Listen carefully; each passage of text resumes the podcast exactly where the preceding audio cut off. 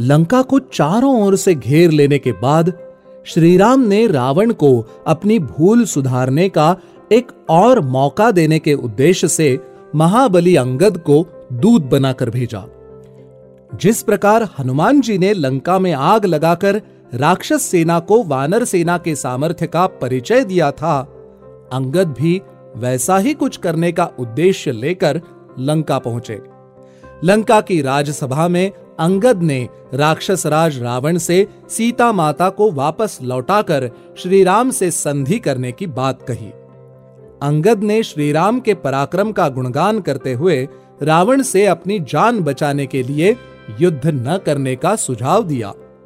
रावण ने अपनी सभा में बैठे सभी राक्षसों को अंगद को पकड़ने का आदेश दिया। अंगद ने पहले तो सभी राक्षसों को बिना किसी विरोध के अपने समीप आने दिया।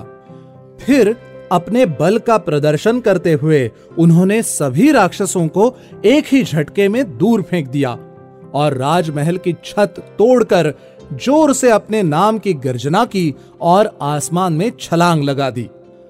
वहाँ उपस्थित कोई भी राक्षस कुछ नहीं कर सका।